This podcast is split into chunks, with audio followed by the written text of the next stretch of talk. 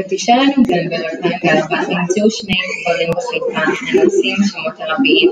בתוך הקברים האלו נמצאים גופותיהם של שני מרגלים ישראלים מימי המנדט הבריטי. שמי אלה ברק ואתם הגעתם לפודקאסט שלי על מותם של דוד שמש וגדעון בן דוד.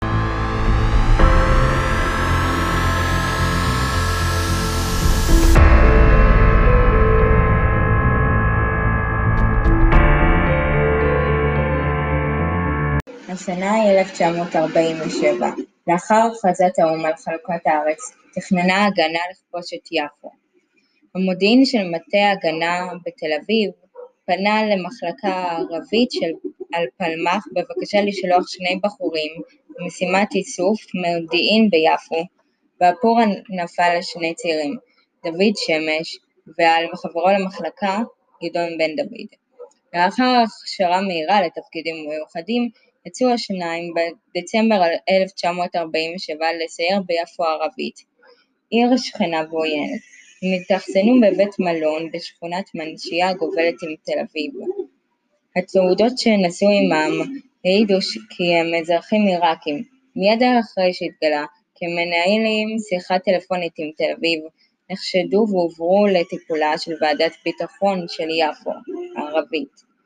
בתעודות הזהות שלהם נמצאו ליקויים, צילומים לא היו מושרים בגבם כדרוש בחתימה, בעוד שבתחקיר טענו שהם נמצאים בארץ חודשיים ומחצה, בתעודיהם נמצא רשום כי הם נוצו כבר לפני שנתיים ומחצה. השניים נעצרו והועברו לשכונת סכנת דרוויש לשלוחת הוועדה הלאומית. אחד החוקרים, עד כמה שנודע, היה איש כנופיות מפורסם בשם דיב שקר. לאחר עינויים קשים הוצאו השניים להורג.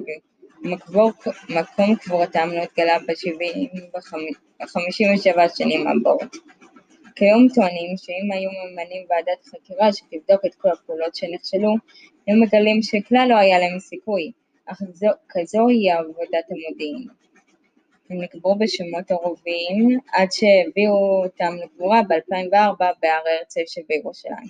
ב-1985 נמצא אתר הנצחה לחללי קהילות המודיעין, ביניהם דוד וגדעון.